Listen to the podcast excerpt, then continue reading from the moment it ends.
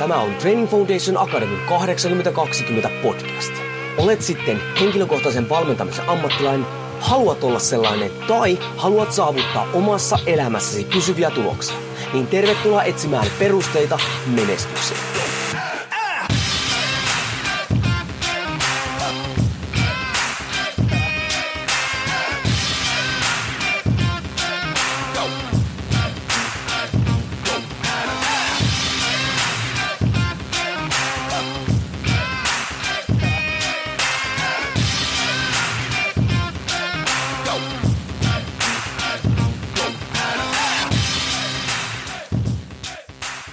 Jouni Korren Training Foundation Academista moro ja tervetuloa taas 8020 podcastin viikkotykityksen pariin. Ja nyt käsitellään tälle nopeasti hyvin yleistä äh, väärinkäsitystä, tai itse asiassa kahta väärinkäsitystä, jotka liittyy samaan asiaan. Ja nyt se ensimmäinen juttu on se, että hei, moni luulee sitä, että kun me halutaan kehittyä ja kun pitää reenata kovaa, niin se kovaa reenaaminen tarkoittaa sitä, että me reenataan mahdollisimman paljon. Äh väärin. Koska milloin me kehitytään? Hei, tämä on fysiologinen fakta, ei mikään tämmöisen kaljun pykmin mielipide. Milloin me kehitytään? Me kehitytään silloin, kun me palaudutaan siitä reenistä, mikä me tehdään.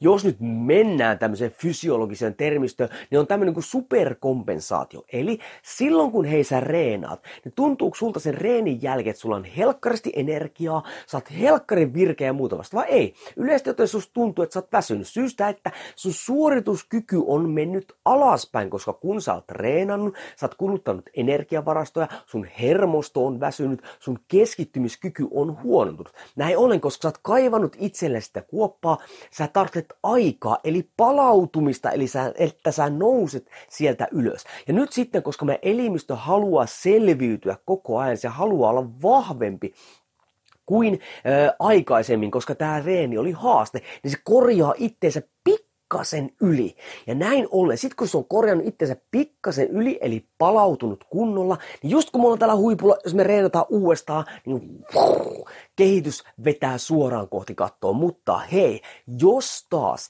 sä oot treenannut itsestäni alas, et palaudu tarpeeksi, vaan reenaat uudestaan, niin hitaasti pujakaa, räsähtää oikeasti lattiaa oikein kunnolla. Näin ollen kovaa reenaaminen ei tarkoita sitä, että sä reenaat mahdollisimman usein, vaan että sä reenaat järkevästi ja kovaa ja että sä palaudut siitä. Ja mikä nyt oli se toinen väärinkäsitys, mikä riittyy tähän ö, kovaa reenaamiseen, on se, että kovaa reenaamisen tai että kehittävän harjoittelun pitää olla monimutkaista.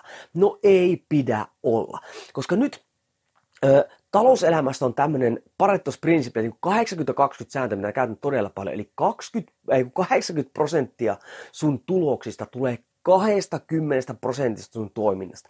Näin ollen sun tar- reenissä sun tavoite on löytää se 20 prosenttia, ne helmet, mitkä antaa suurimman osan sun tuloksia, vetää all in niihin, reenata kovaa, reenata järkevästi, palautua siitä ja kehittyä kuin pikkupiru. Eli toisin sanoen, elä reenaa liikaa, elä tee hommasta liian monimutkaista, vaan reenaa silleen, että sä oikeasti saavutat sun tavoitteet. Nämä ei ole mielipideitä, nämä on faktoja. Mutta hei, jos et sä halua kehittyä, jos sä haluat ajaa itseäsi maihin ja tehdä asiat mahdollisimman monimutkaisesti, hei, se on sun valinta. Mutta elä tuu itkeä sitten, jos niitä tuloksia ei tule.